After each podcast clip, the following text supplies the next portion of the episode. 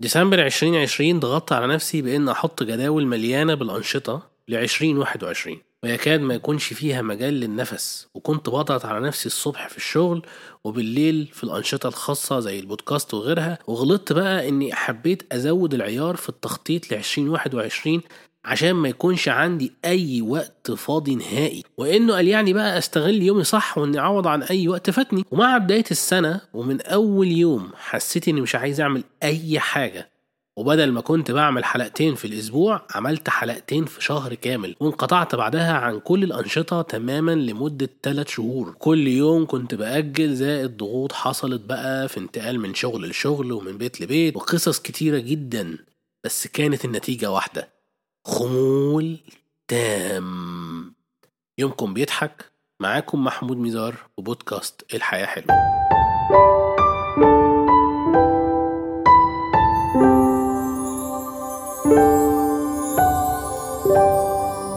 قبل ما نبدأ الحلقة حابب أتكلم عن موجة الكورونا حاليا بقت خطيرة على كل الأعمار يا جماعة. فأرجوكم التزموا بالتعليمات وساعدوا المؤسسات الصحية زي جمعيه مرسال في مصر اللي بتعمل على توفير العلاج وغرف العناية المركزة ودعم حالات كورونا للفقراء والمؤسسات الغير قادرة. وهم حاليا في الوقت ده محتاجين كل دعم ولو بسيط. اتصل من داخل مصر على 19 340 ولو من خارج مصر ابحث على جوجل عن جمعية مرسال في مصر وهتلاقي روابط التبرع داخل الموقع.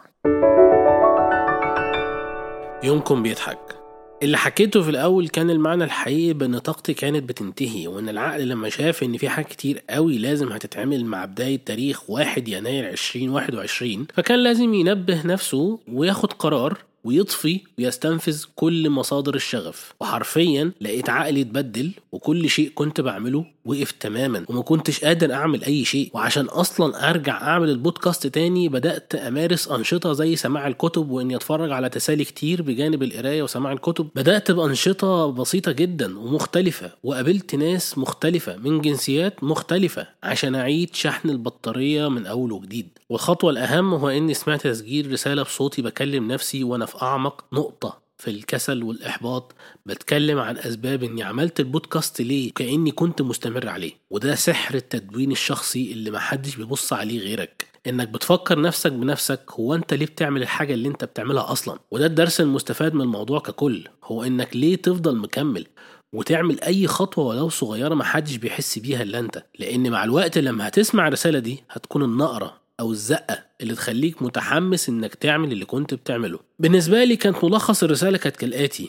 واحد محمود البودكاست ده عبارة عن متنفس ليك لأن الأفكار المكبوتة بتأذي طالما ما تمش مشاركتها. اتنين محمود الفكرة المكبوتة عمرها ما هتتحول لشيء حقيقي أو نافع لأنها مدفونة ولما الفكرة تموت هتسيب جواك علامة مش مريحة.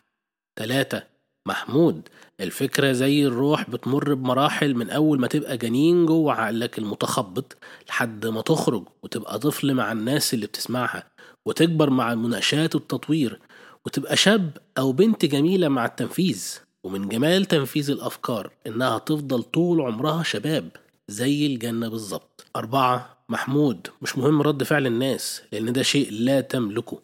المهم إنك قلتها وعملتها وده شيء تملكه. وبعد ما سمعت النقط دي كذا مرة على مدار الأسبوعين اللي فاتوا قررت الأسبوع اللي فات إني أسجل وما سجلتش.